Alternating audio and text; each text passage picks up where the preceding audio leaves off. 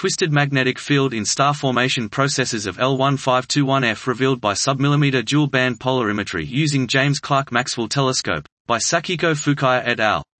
Understanding the initial conditions of star formation requires both observational studies and theoretical works taking into account the magnetic field, which plays an important role in star formation processes. Herein, we study the young nearby dense cloud core L1521F (N(H2), approximately 10⁻⁴⁶ cm3 in the Taurus Molecular Cloud.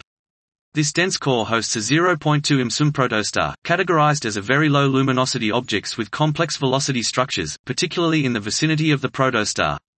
To trace the magnetic field within the dense core, we conducted high-sensitivity submillimeter polarimetry of the dust continuum at λ = 850 and 450 using the Pol2 polarimeter situated in front of the SCUBA-2 submillimeter bolometer camera on James Clerk Maxwell Telescope.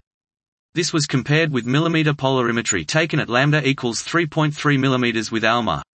The magnetic field was detected at λ = 850 in the peripheral region, which is threaded in a north-south direction, while the central region traced at λ = 450 shows a magnetic field with an east-west direction, i.e., orthogonal to that of the peripheral region. Magnetic field strengths are estimated to be approximately 70 and 200 in the peripheral and central regions, respectively, using the Davis-Chandrasekhar-Fermi method. The resulting mass-to-flux ratio of 3 times larger than that of magnetically critical state for both regions indicates that L1521F is magnetically supercritical, i.e., gravitational forces dominate over magnetic turbulence forces. Combining observational data with MHD simulations, detailed parameters of the morphological properties of this puzzling object are derived for the first time.